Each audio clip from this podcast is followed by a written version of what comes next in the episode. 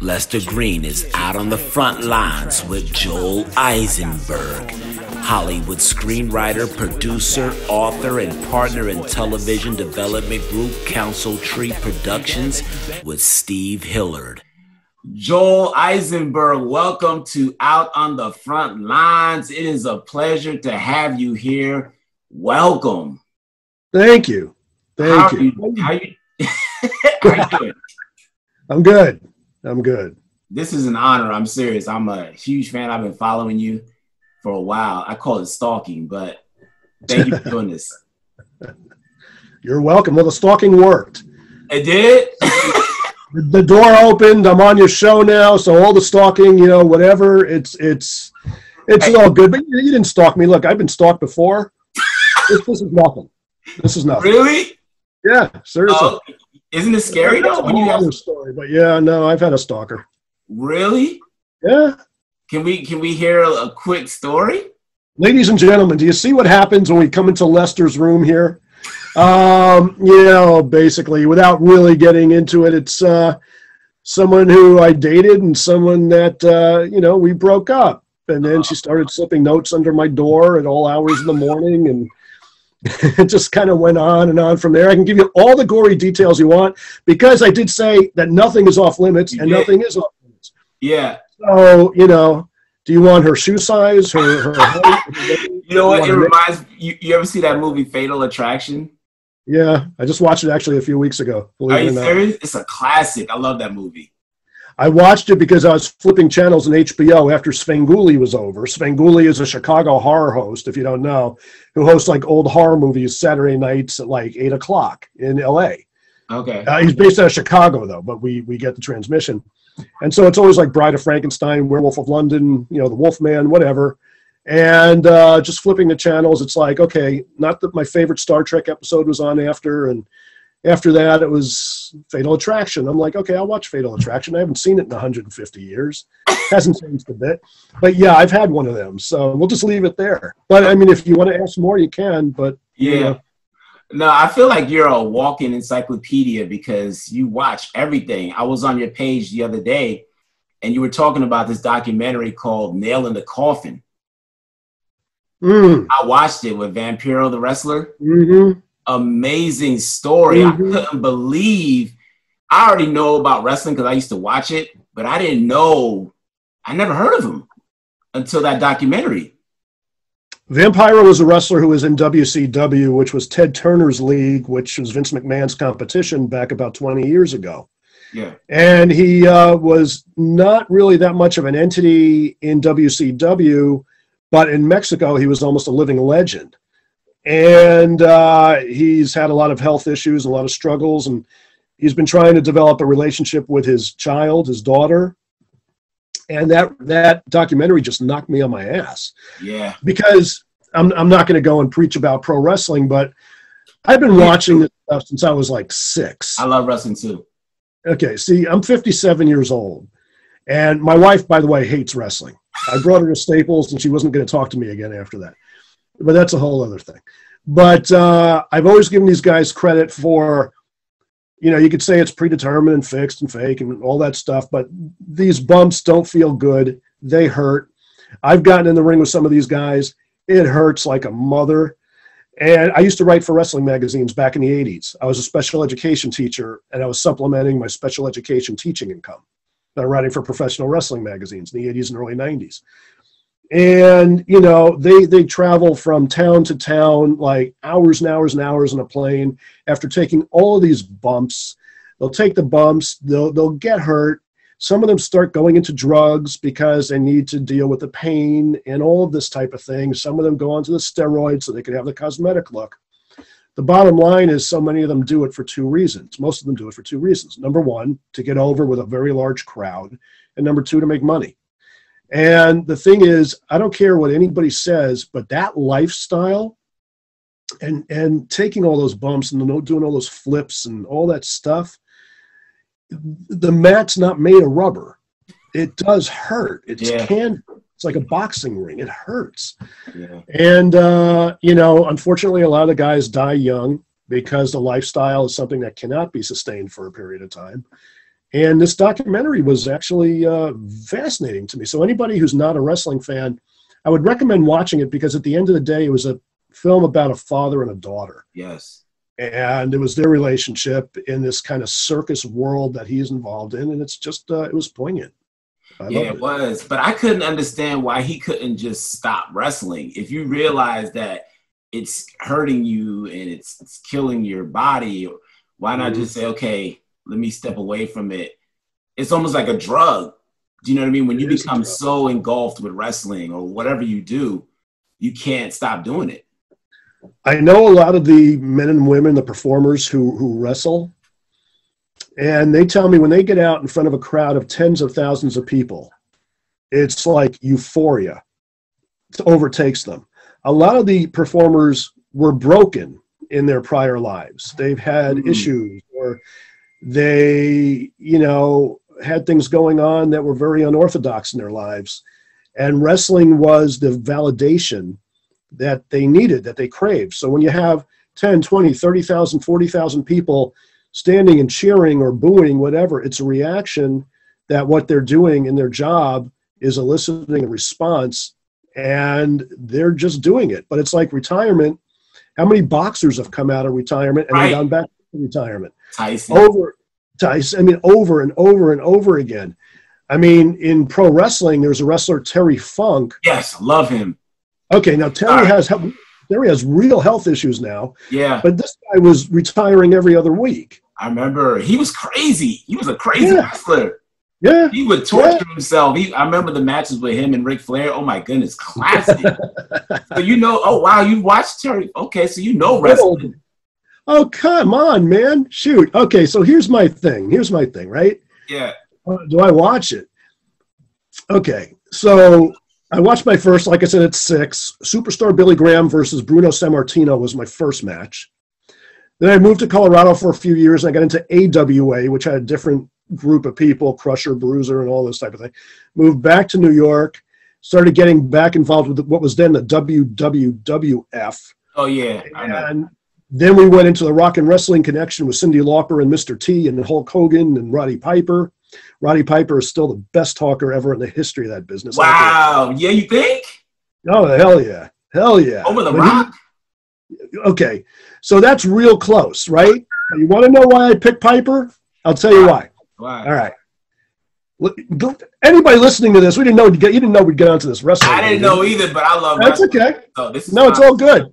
If you watch on YouTube, which sometimes I do because it puts me to sleep. If you watch on YouTube some of these old matches and some of these promos and stuff. Yeah.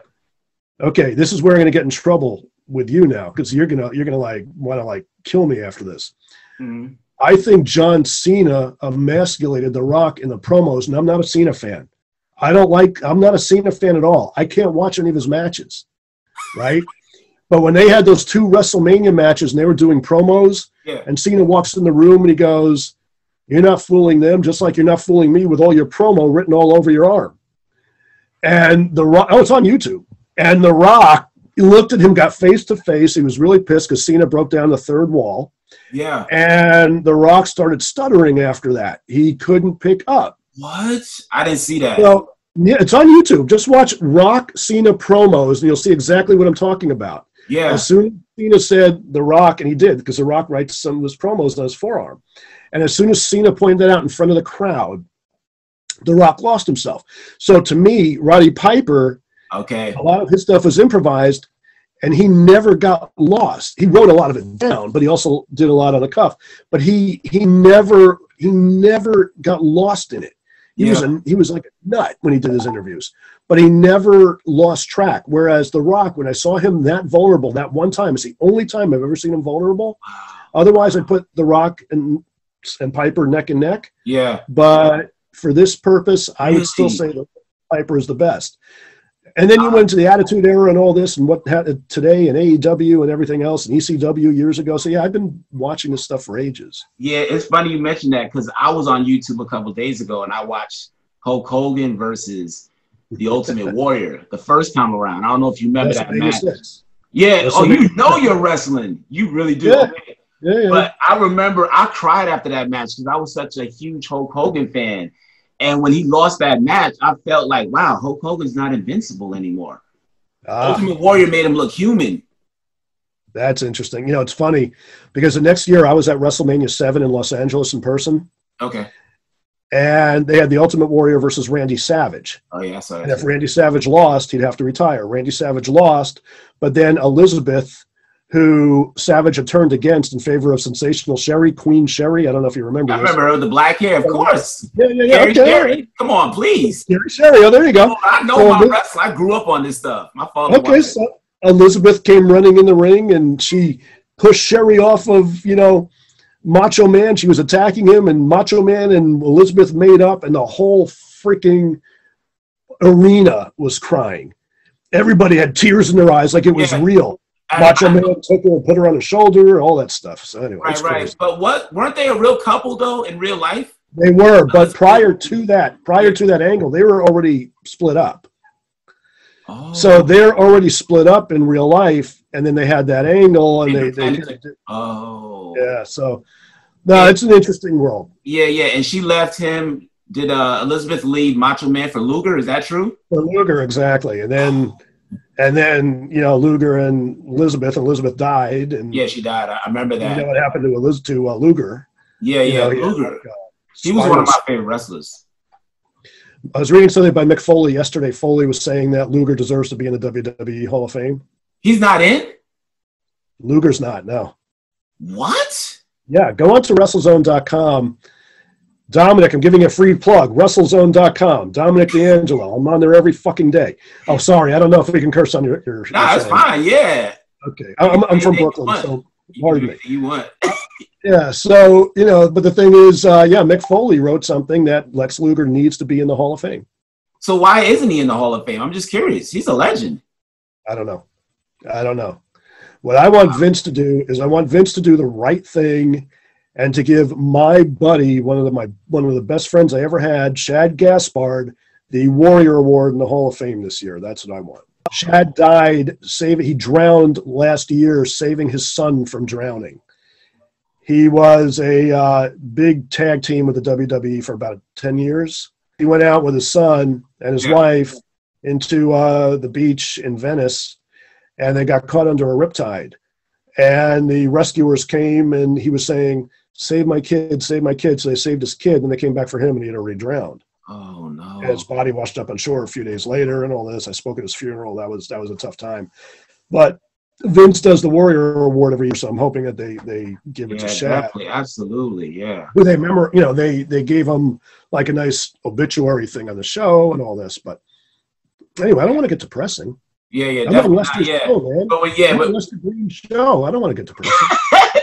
yeah, nah, definitely not. But I, I read somewhere that you wrestled on the JV team. Is that right? Is that how you started? Boy, research. My God. I, listen, yeah. I was digging. Yeah. Because I love I wrestling. So I was trying to find that angle. Like, why is he into wrestling so much? What was it about? I was a high school wrestler. So did you want to do that professionally? Was that the dream no. growing up? No. You know what? I tell you this. I'm innately a shy guy. Even today, no, I'm serious. Even today, you know, I go to parties and stuff because I have to, but if my wife isn't with me, I always feel uncomfortable. Swear yeah. to God. Okay. Mm-hmm. And um, I used to watch wrestling early on because of their promos and they're speaking to the camera and doing all their stuff. And it helped me with my confidence. I knew I could act my way through it. Oh, nice. There was that psychological thing too. So now, you know, if you want your, you know, a therapist to come on and check my head, that's all good too. Yeah, yeah. I'm kind of surprised because you seem like the outgoing type. Because I was reading that mm-hmm you got an interview, an exclusive interview with Dr. D, and I'm saying well, myself, he's one of my closest friends in Brooklyn. Oh, he's a friend. Oh, I used to do bounty hunting with him. I, I know. I read that too, and he was telling you, you got to duck. You got to duck whenever whenever the bullets start flying. That's right. That was an interesting story too. Just in a nutshell, David Schultz was a wrestler who was blacklisted from the WWE for several reasons. Most uh, notoriously, he slapped reporter John Stossel of 2020 fame on both sides of the head when John Stossel backstage in Madison Square Garden said, I think this is fake. Oh, and yeah. David goes, You think this is fake? Psh, How's that? You think this is fake? Psh, how's that? That's a right hand slap. And, you know, Vince McMahon had to pay the insurance company a lot of money. And then David got uh, apparently into some trouble with Mr. T at an arena. So Vince fired him. He was blackballed from the business as being a legitimate tough guy. And he went into the bounty hunting business. And he had asked me, uh, well, let me rewind. Before when he got into the bounty hunting business, I went to one of the wrestling magazines I used to write for, Wrestling World, I think. And I said, I'm thinking of interviewing Dr. D. David Schultz. He goes, Why would you want to interview him? He's a maniac. And I'm like, That's why I want to interview him. I mean, nobody else has touched him. Let me interview him. Right. So they said, If you can get David Schultz on the phone and get this interview, you got it. I, I got him on the phone and I told him I'm going to bring a camera crew and they're going to, you know, shoot us and all this type of thing and blah, blah, blah. He goes, Okay, just one thing. I go, what? He goes, you're going to have to get in the ring with me. I'm like, oh, shit. So we met at a gym, Quest Pasariello Gym in Orange, Connecticut. And we're talking about 1988, maybe, maybe a little later, somewhere around there. Mm-hmm. And um, I met him over there, and I brought my uh, one of my buddies, the Haiti Kid, who was don't know if you remember the Haiti Kid. He was a midget wrestler at the time. They stopped using small people. No back in the early days of WrestleMania. This is actually before Hogan versus Warrior. I got in the ring with David Schultz, and I was thrown all over, knocked in my ass, the whole deal. Went outside, threw up, came back in, took some more, and uh, he developed a little bit of respect for me. And then I got home, and I get a call from my photographer. He goes, Joel, I got some really bad news. I go, What's the matter? He goes, I forgot to take the lens cap oh, off. Oh, no. I'm like, you gotta oh, no. be kidding me. Yeah. You gotta be kidding me. So what happened was I called David back the next day. I said, look, I'm the last person in the world who's looking for more punishment. But here's the truth. He goes, I go, the lens cap was wasn't on, wasn't off. It was it was I mean the lens cap was still on. Yeah. No pictures, I gotta do it again. And he laughed. He goes, Well, hell, you know the rules. He goes, "Come on over. I'll toss you around a bit more." Like, thanks. So we did exactly that, and uh, we got the pictures, got the article. Everything was fine. Calls me up one day. He goes, "You're the first person who's like really kind of you, you, did it. Right. You did it. got in the ring with me. You didn't judge me because you know there are two sides to every story, and there are two sides to mine. I appreciate it. I appreciate you. And by the way, I was thinking." You know, I'm doing bounty hunting now, as you know, maybe we should go on some rides together. And that's how we started becoming friends. And my first thing, he's trying to like get me going. He goes, I have one piece of advice for you. And I go, what? He goes, if bullets come flying through the window, duck. I'm like, thank Appreciate it. Wow. But see, that's my point though. Somebody like that isn't shy. That takes guts to get in the ring with that guy. It takes guts to try to get that interview with him. So to me, you always had that innate ability to just be outgoing and dangerous in a sense. No, that's what I see. Guts, guts or stupidity, one or the other. yeah, but I almost feel like no. Okay, I'm sorry. No, no, no. I'm good. Okay, no. I feel like in this business, sometimes you just gotta take chances. You gotta just put yourself out there. Yeah. Look, here's the thing. I'm a writer producer, right? I always wanted to write. I produce because I have a big mouth and I could sell. And, you know, I used to telemarket every job, everything in existence. You know, I've telemarketed medical billing supplies and just everything, right? Bad videos at the time when VCRs were out and stuff like this. And I realized it wasn't going to be what I knew, but who I met along the way that was going to make the difference for me. And I had to act my way through it all. Even when I did the wrestling interviews, I had to act my way through it. Yeah. But I put myself in the positions because I was able to sell myself. And I always tell filmmakers, sell yourself. I tell writers, sell yourself because people want to do business with people they like and people they trust. Sell yourself. Don't make yourself into more than you are. Talk about your vulnerabilities and everything too. Wow. But sell yourself. Why should you do business with me as opposed to the other guy? And all of that old experience just kind of built and built and built. And yet, you know what I was happiest before the uh, pandemic, I was happiest at Starbucks at Starbucks at five o'clock in the morning writing. Wow, I like that. With my like, buds in my ears. Yeah, and let me just get this straight. So, in terms of writing, because I read somewhere that you have to have your earplugs in, you got to have NBC going, you got to be on Spotify listening to music. How do you, how do you write like that? How, how with all that noise? To me, that's noise. I'll tell you what. I ran the LA Marathon about 15 years ago, right? And I trained the entire year for it. I only did it once. And I had to wear sunglasses at four o'clock in the morning when I set out. Why the hell would I wear sunglasses when it's pitch black outside? Well, I also had my Sony Walkman at the time. So I had my music in my ears, my sunglasses, my baseball cap, my hoodie, four o'clock in the morning. Why do I do that? Because it got me into my own little world. Why do I listen to my earbud, my earpods? Why are they always in my ears? Why do I have Spotify on? Why is the TV running in the background as I'm sitting here supposed to be focusing on all this stuff? Because it puts me in my own little world it centers me from everything outside. Wow. And if I'm centered from everything outside, for me, I find that I could focus better. Wow, I like that. Okay, I might have to try that. But I guess that's to each his own, right? It's not it doesn't work for everybody. No, it doesn't work for everybody. Look, I have attention deficit disorder. It's never been diagnosed, but I taught at-risk kids for 10 years. And I my ADD is off the charts at times. So yeah. I just need to kind of focus in. Yeah. So yeah, you said you were a special eds teacher, right? I was for 10 years. Yeah. I, yeah. I haven't, it's been, uh, I stopped about 17, 15, 16, 17 years ago, somewhere there.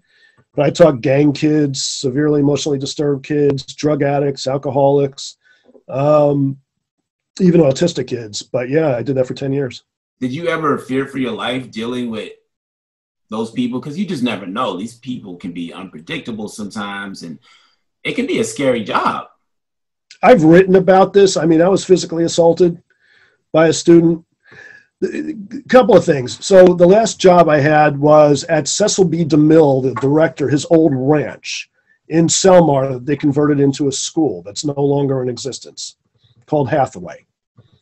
And when I was over at Hathaway, interestingly, the student who I most bonded with had a swastika cut in his arm he was a former neo Nazi, and I'm a Jewish guy.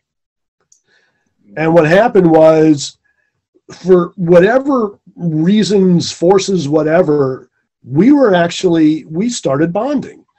And we stayed in touch. After he went into the army, came out, he credited me, big credit for straightening him out. Ultimately, he wasn't straightened out. He went back on meth. He was wanted my wife and I to adopt him. He, at the end, spent five years in prison holding up a woman, an old elderly woman at an ATM. And then one day I'm on Facebook and I'm going into my Facebook messages. Joel, did you hear about Daniel? I'm like, no, what happened? Uh, you may want to click on this link. Daniel was shot by two cops the night before because he initiated a gunfight on the freeway, one of the freeways here in LA. So I bring this up because when he, using him as an example, was really trying to get himself clean and you know really apologize and try to get his arm clean from his like neo-nazi past and all this type of thing he was a great kid he was a great kid he had a lot of trouble a lot of trouble and if you knew his family situation and his environment and all this type of thing you start understanding that there are reasons why people are like they are, why they behave like they behave.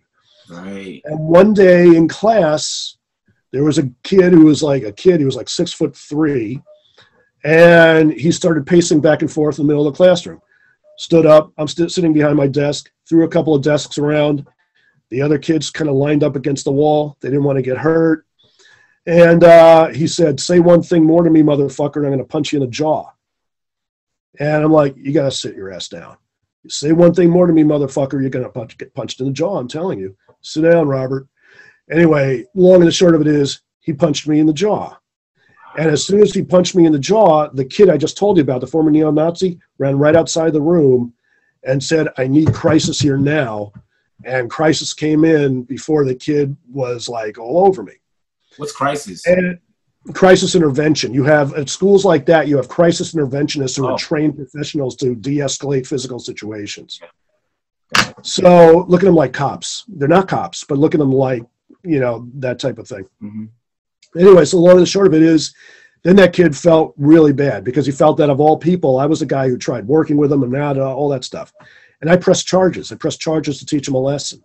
So at the end of the day, we're sitting in a police van.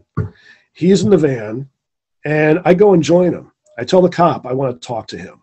This is when the cops did come. Mhm. I said I want to, I want to talk to him. I said Robert, can we talk? He goes, I, I don't know why I did that to you. I, I can't forgive myself. He's crying. He goes, I'm so sorry. I'm so sorry. I'm so sorry. I go, I press charges on you, man, because I got to teach you a lesson. You can't do this. It's I got lucky. I got lucky because I'm not supposed to hit you back, and I wouldn't hit you back. But at the same time, if I restrained you, you would have probably broke my restraints. You're that much bigger than me. If I was somebody else, you may have hurt them real bad, real seriously. So I had to file charges against you. I took that option. He goes, no, and I'm glad you did. I appreciate it. I don't know what happened to the kid. I used to visit him now and again, but uh, we lost contact. The point is that it, it's not an easy job. I wouldn't go so far as to say it's not a safe job because there are safeguards put in place, but the school systems need more safeguards. Yeah. And stuff like this should not happen in a school. Yeah, it, it reminds me of an article that you wrote on medium.com and you were talking about Oh, you are good. I'm trying, I'm trying, Joel. I'm trying. How long have you been doing this? Well, I just started my show when the pandemic hit. I figured Oh, I'm a bus driver, I'm out on the front lines. Let me just start a show called Out on the Front Lines where I just talk to people about the times that we're dealing with. And it's just been evolving and growing. So I'm grateful to just be doing it. I love talking to people. I went to school for journalism. So obviously, I'm really inquisitive and I love just listening to people's stories. But I didn't expect the show to really go on this long. So I'm having a blast. Good. having a blast. But yeah, you wrote an article in on medium.com and you were talking about Good Will Hunting and you were talking about the Joker and you were talking Mhm. about these characters who are just very different and outside of the box. And you were talking about how talented these people are because I always grew up seeing the person who was off to the left as oh he's a freak or he's crazy or he's demonic. But those people are generally very gifted. And I wanted to read this quote. This is what you wrote. You said, if only others of his gifts were so fortunate to realize that help does exist and not everyone is intimidated by genius in the real world, many so tormented would be better off. And I said, wow, Mm. that really spoke to me because I always just looked at those kind of people as being special, but not in a good way though. I just saw them as, oh, he's a freak. You know, what's his problem? Why isn't he doing what everybody else is doing? So I wanted to ask you in terms of that, do you do you gravitate towards characters like that? Is, is Mhm. that what you look for? Because you seem like the kind of guy who is doing his own thing. You're on your own program. You don't really follow the group. No. He's like, no. No. yeah. because you know it's it's one of these things you know early on it was like do i want to be a person on the baseball field or do i want to be another person in the stands Mm. i want to be a person on the field You want to be a player. i want to be a player so the thing is look i've done a lot of business with a lot of people and sometimes it went really really well sometimes it went south Right. And the one thing I've always tried to do is be totally open minded, not judge ev- ev- anybody. Am I always successful at that? No, I'm not. Do I try to be? Yeah, I try to be. I'm not perfect either. People could judge me left and right. They could take this interview and go, God, this guy needs help. You know, Yeah. he starts out talking about wrestling, then bonding with a neo Nazi kid, and he's Jewish, and this and that and the other, and blah, blah, blah, and all this stuff Yeah. and he likes the Joker, and he likes. I think the Joker is the best movie ever made about mental illness. I think uh, Good Will Hunting, Robin Williams was the best portrayal of a, you know, of a therapist I've ever seen in my entire life, and just very sensitive, and the dialogue was totally, totally straight. I love that movie. The thing is with me, it's like you know, look, I take the thought that we all go around once. And the difference makers are the ones who don't follow the crowd. Yes. The difference makers are the ones that stand out. So I'm 57 years old. I figure I got a few good years left. I hope. and I just want to try to make as much of a difference in those few years as I can while providing for my family, you know, and all this type of thing. Mm-hmm. And my family being my wife and my four legged hairy daughter. I don't have any kids. But with me, it's all about blazing my own trail. And I hope I inspire others along the way to blaze their own trails and not be so, um, not be hanging on everybody else for their success. Mhm. Fall down, fail as much as you have to fail, and pick yourself back up. Like I love that little speech that Rocky did at the end of Rocky Bal, not in the end, but in the middle of Rocky Balboa with his son. You know, I used to hold you right here. Uh, He goes, and he, you know, it's not how many times get you it. get hit, but how many times you get all that stuff, you know, Yeah. to get back up. And he's right. You know, the thing is, I've learned that multi-millionaires, multi-millionaire celebrities, I know a lot of them, and a lot of them are friends, and several of them are miserable because it's not about the money. If they can't work and they can't express themselves through their art, and there are a few who are suffering ageism now or you know whatever they're miserable Yeah. so it's not all about the dollars it's about the art for a lot of people too and for me it's about the art and with the art i want to help pay for things as opposed to it being about the money first Right. Yeah, I saw on Clubhouse you have your own club writing for your life. And I think Yeah. you touched on that subject, ageism, didn't you? Or didn't you yeah I, I, we did a room on ageism actually we had one of the um, we had the career longevity committee chairperson for the writers guild and we had Glen Mazzara who was a former showrunner for the walking dead and we did a show based on ageism look there are so many isms there's racism there's ageism there's sexism Um, there's yes, yeah. I mean, everything. And the thing is, we live in a society where all this exists. We can't deny that it, it does, you know, that it doesn't exist. Look, it's interesting. Most, for whatever reason, this is just the way it worked out for me. Most of my closest friends are black, right? It's just the way it is. And the thing is that when I speak to my closest black friends, and Bill Duke and I have had this conversation a lot, I've never had the talk because I'm looked at as a white guy. So if like I'm driving my car, I haven't had to like if a cop pulls me over, put my hand on the wheel, answer every question, all that type of thing. It's not part of who I am. So I try to recognize everybody's differences and similarities as humans. And I bring this up just in the context of we're all trying and we're all in competition. Why do we have to be in competition? Why can't we help each other? And that helping each other goes to everything politically, socially, everything. Not everybody's going to be on the same page. I'm very verbal about my political opinions. I'm not going to be on the same page as a lot of people.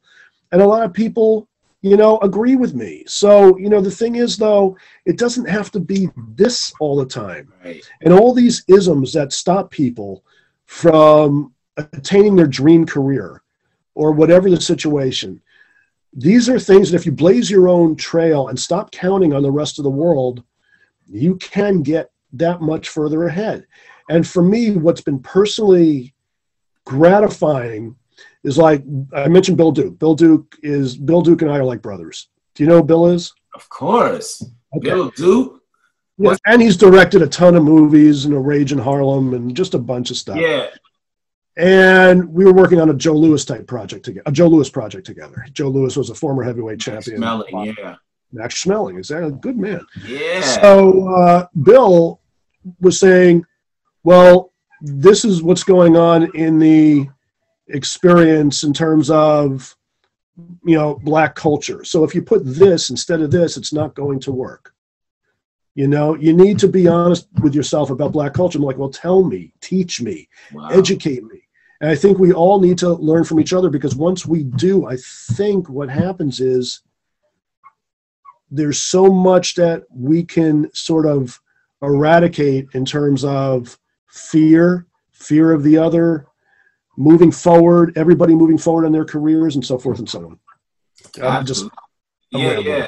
No, absolutely. Is that project coming out? That Joe Louis versus Matt? That project is stuck in development hell and has been stuck in development hell for 28 goddamn years. Right. But Spike Lee has been trying to get his off the ground too for just as long. Oh, really? We haven't haven't been able to get this thing going.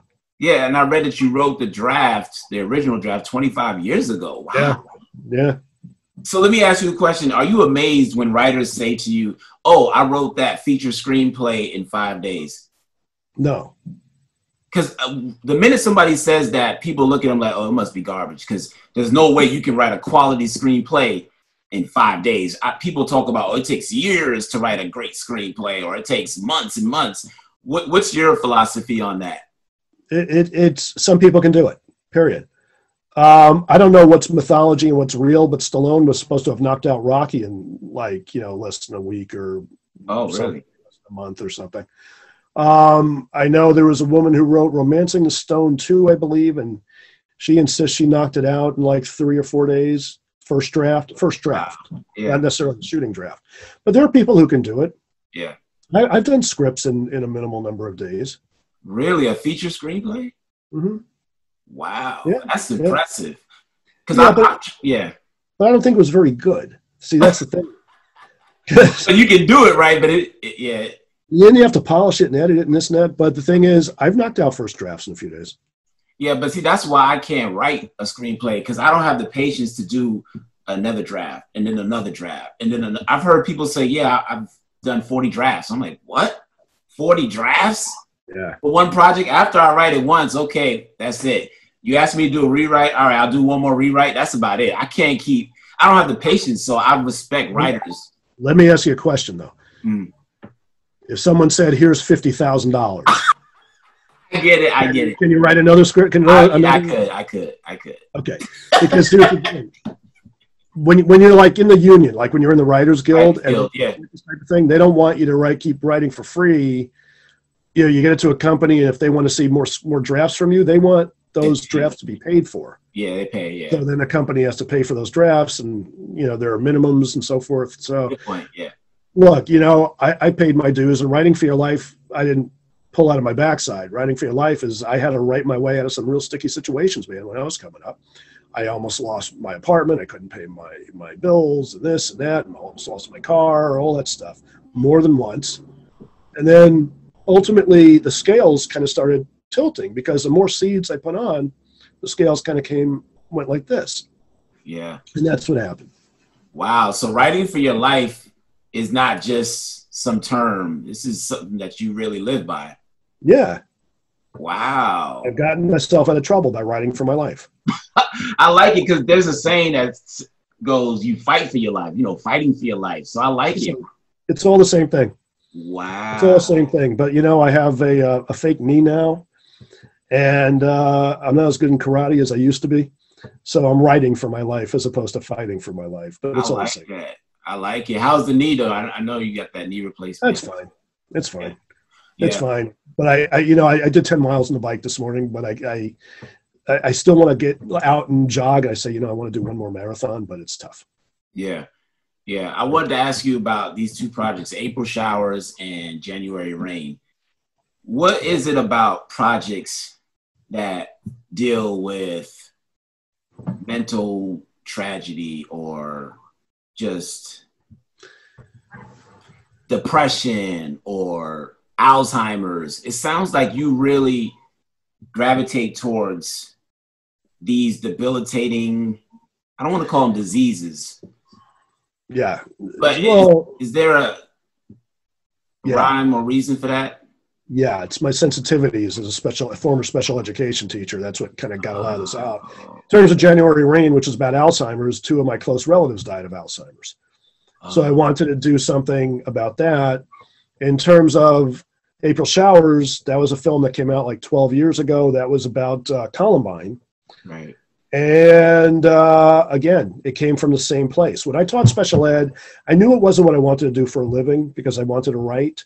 But there was a lot of what I experienced that stayed with me. So my sensitivities kind of built from there.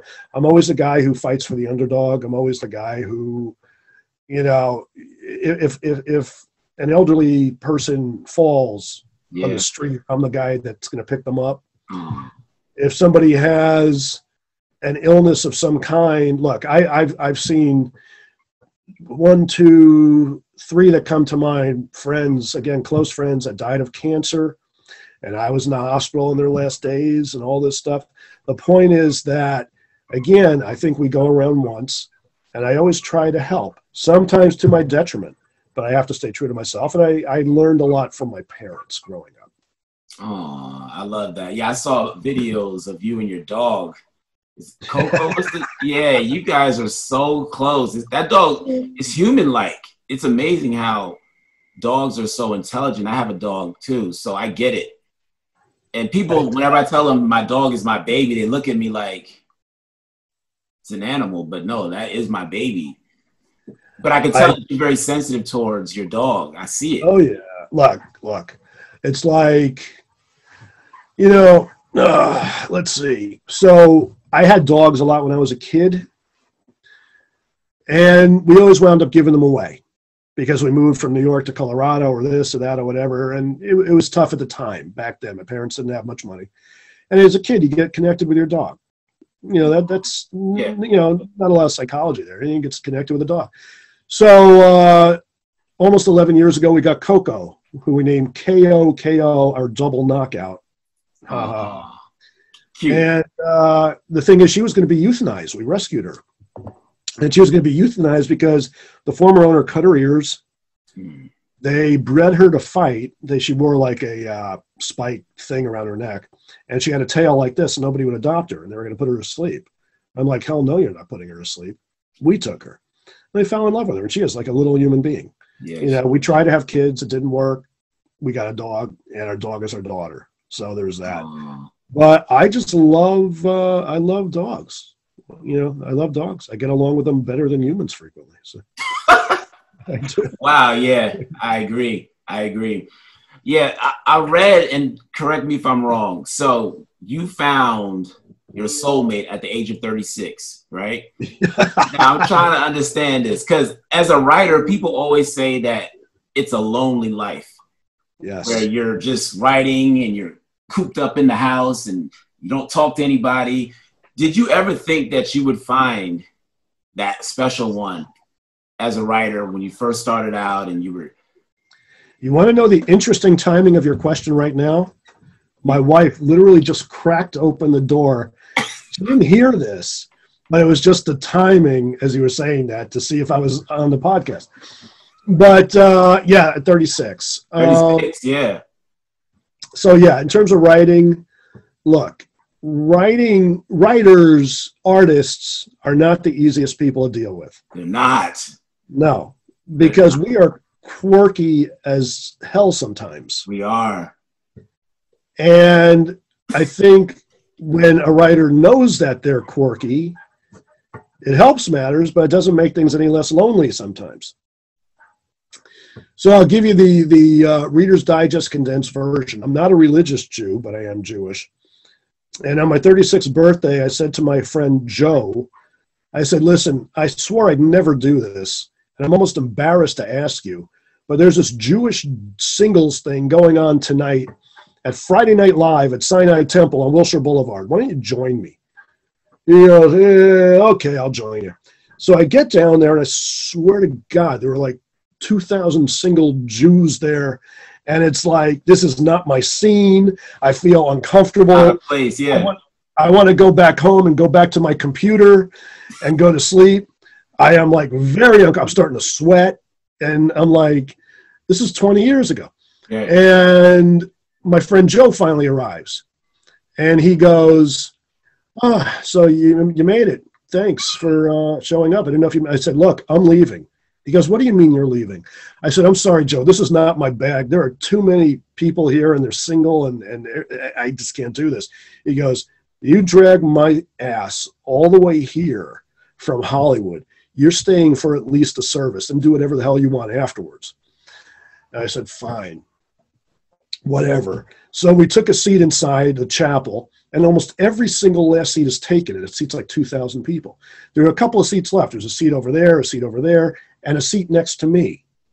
10 minutes into the service, this woman comes walking in and takes a seat next to me. Uh-oh. We've been married now for 20 something years. Well, for 20 years. Wow. Yeah, almost 20 years, August 26th.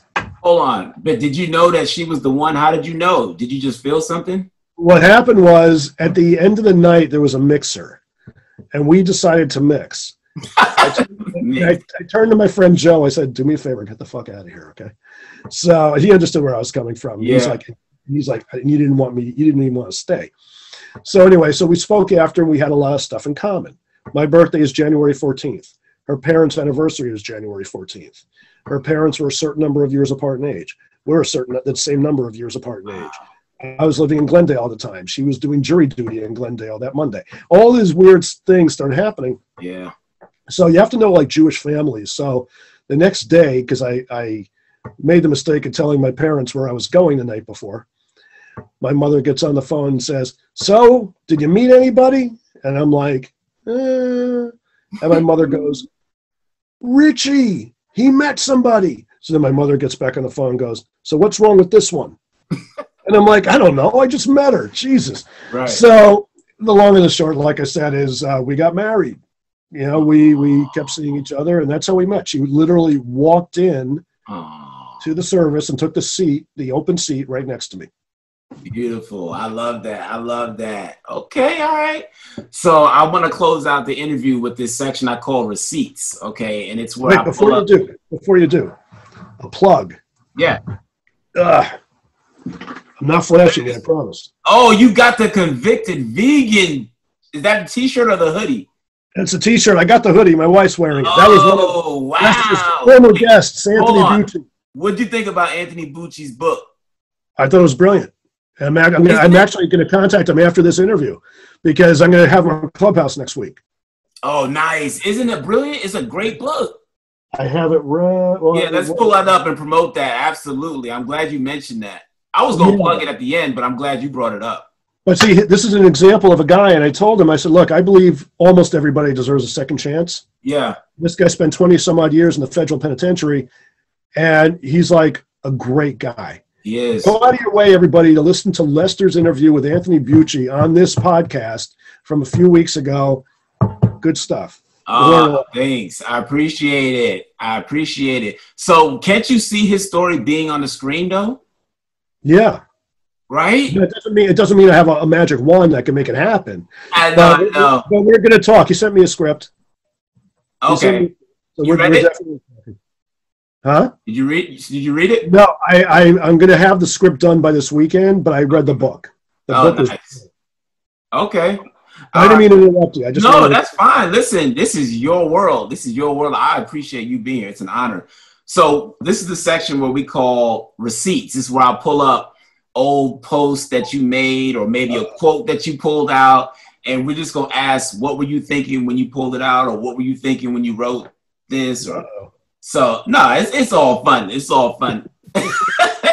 all right, so we're gonna start with this one, February February 7, 2021. You wrote, You can forge a writing career without an agent. Everyone can. In time, hopefully, a good agent will find you, but that's no reason to wait. Develop relationships in the business by chronic networking and staying forward. 115%. my head was exactly where my head is now.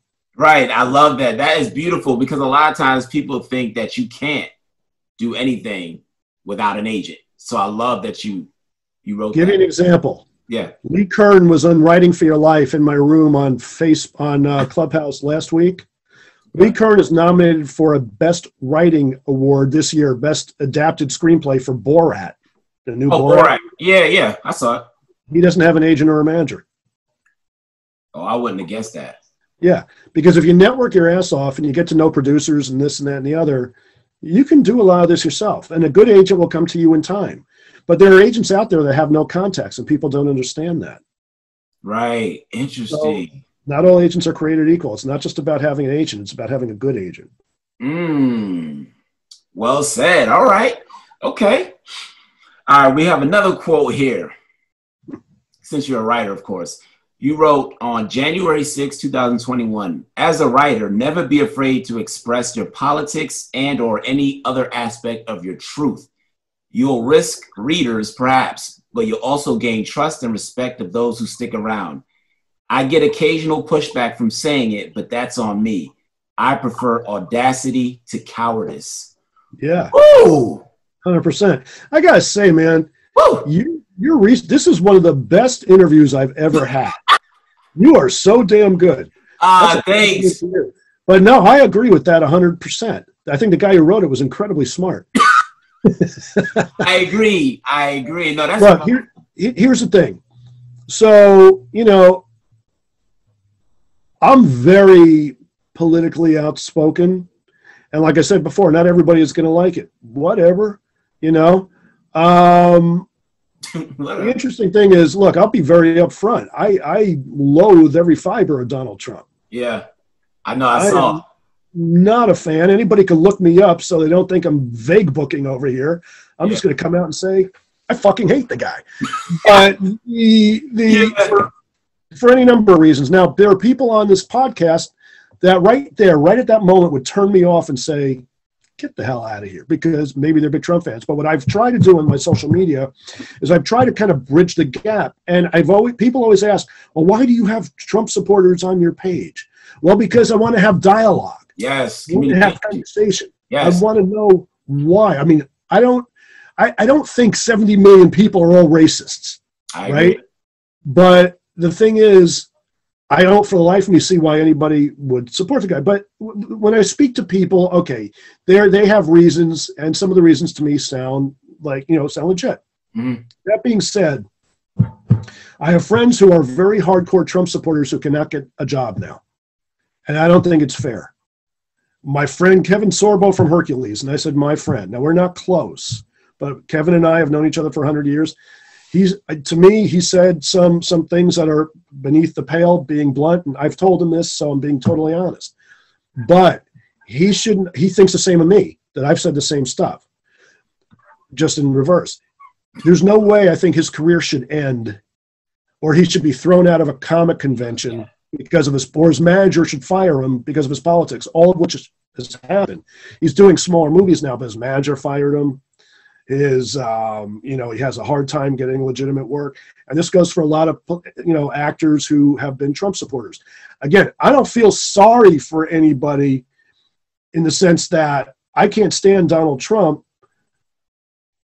And i think anybody who supports him is supporting other things as well whether they think they are or think they're not but that being said i don't think anybody should lose a living based on their political beliefs and when Kevin was thrown out of a comic book convention years ago, they, they, they unbooked him. I wrote about it. I said, I don't agree with anything politically that Kevin says, but I'd fight for the end's teeth for him to still be able to make a living. Wow. So at the end of the day, it's a risk. You risk readerships. I risk people here right now. But that's just the way it is because you know what? To me, truth tellers are the people who who make it and move forward and influence and inspire. And I always encourage people to be honest and tell their own truth. You're never going to please everybody. You're never going to please everybody. It'll never happen. Yeah, I saw a video you posted on Facebook where you said, I got this knee replacement and we got this crazy guy running the government. You're talking about Trump. And you're like, I'm just not in a good mood at all. I don't know if you remember that video, but I was cracking up because. You are too good. yeah, yeah. Do you remember that video though? I don't, but it's don't? okay. It was on Facebook. It was on Facebook, but I just thought it was funny. That's funny. Yeah, yes. All right. Here's another thing that you wrote. This was well, this is a quote that you pulled, and you quoted somebody on December 25th, 2020. You said, well, you quoted, be strong enough to stand alone, smart enough to know when you need help, and brave enough to ask for it. That's powerful, Yeah, it is. I wish I right? Yeah, no, that's great, and that's why I posted it. I, that where was my head at that moment? The same where it is now. I'm, I'm, I'm, I, I always try to be consistent, you know. So, you, you know, are there things I've said over the years that I regret? Probably. Um, but I'm not going to try to take them back because that was my truth at the time. Yeah. You know, Yeah. am I going to regret anything I said on this interview? No. In five years, will I regret anything? Will I feel that I came across too hard on Trump? I doubt it because as long as I try to stay open, I'm able to live with myself. Absolutely. And I always want to engage and I always want to talk. Yeah, you you definitely have a gift for that because you know so many people. I just watch you on Clubhouse, and it's amazing how many people you're able to just pull in to this net, if you will. I don't know how you do it. I really don't. networking. yeah, I have I have a networking. I have a return appearance today. Antwone Fisher is coming back at three o'clock. Oh, nice. Yeah, I noticed you interviewed him. Do you interviewed him before.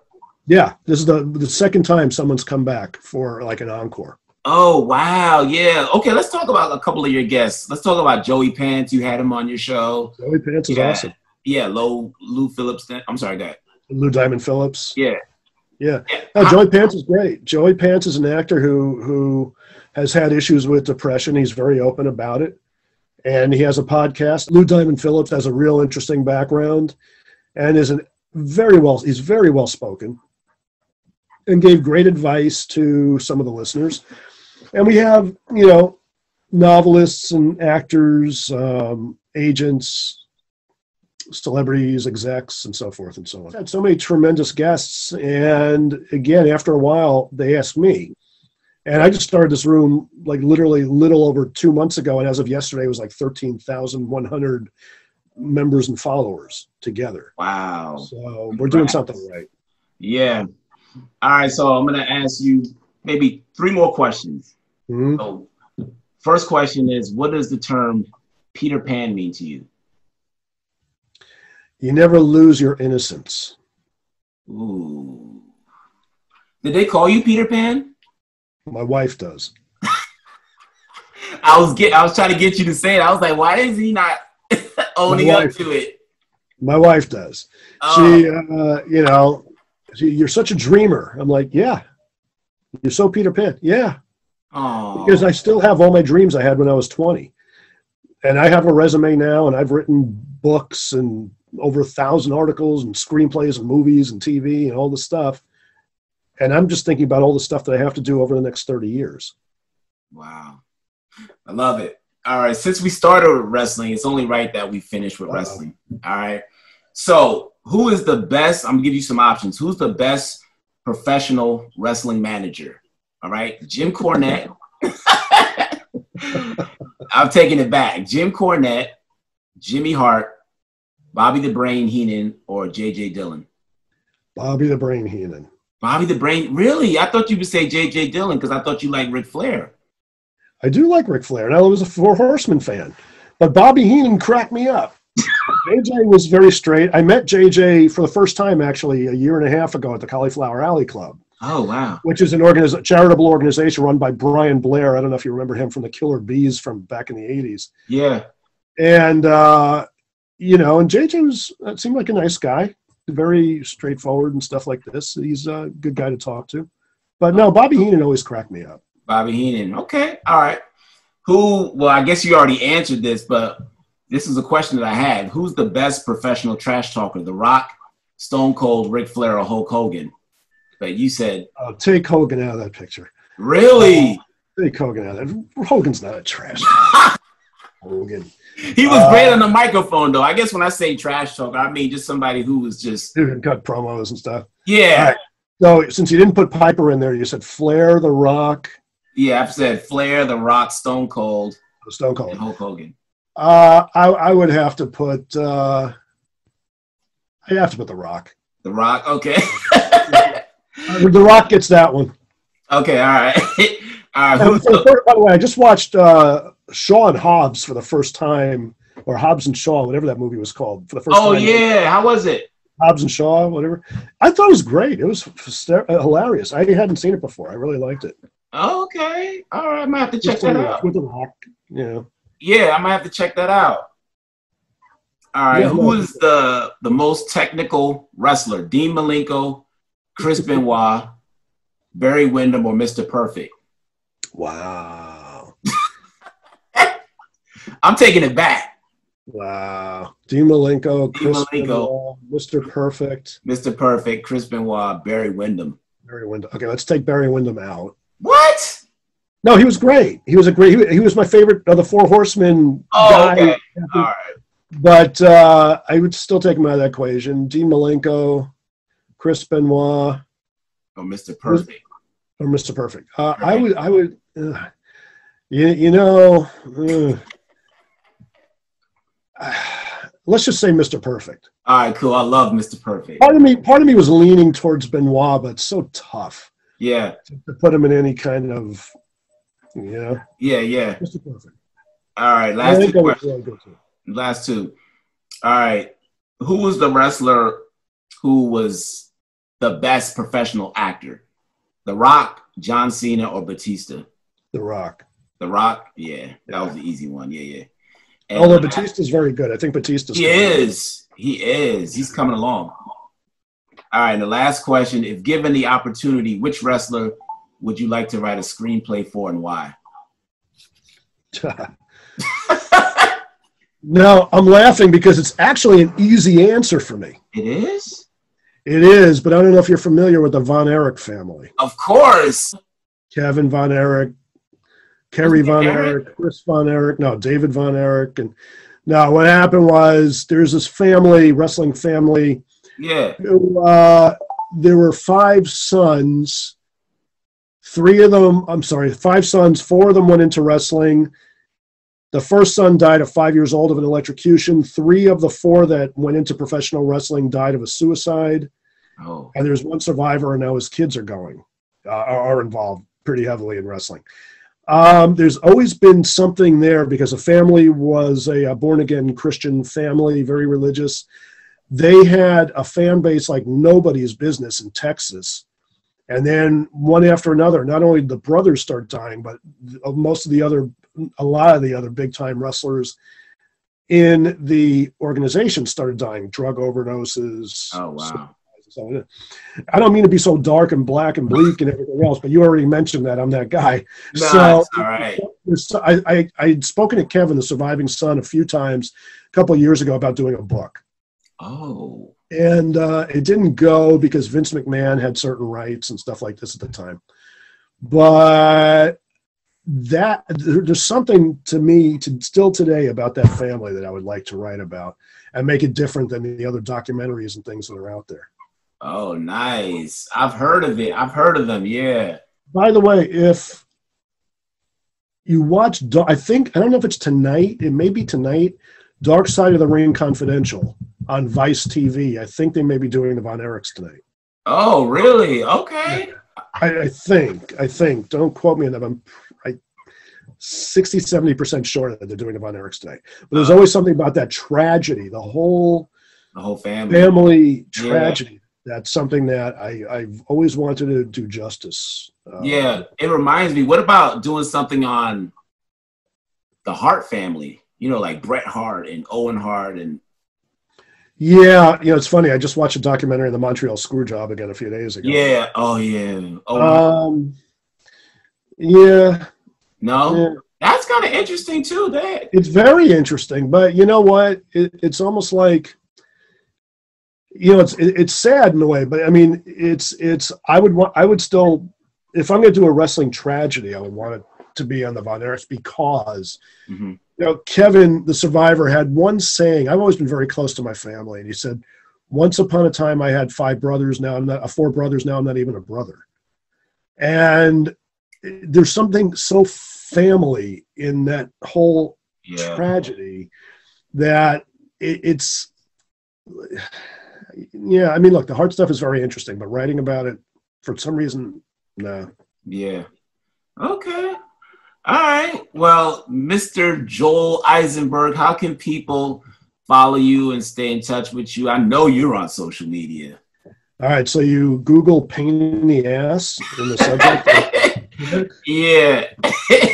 So Facebook, Twitter, Instagram, Clubhouse, Writing for Your Life, um, TikTok?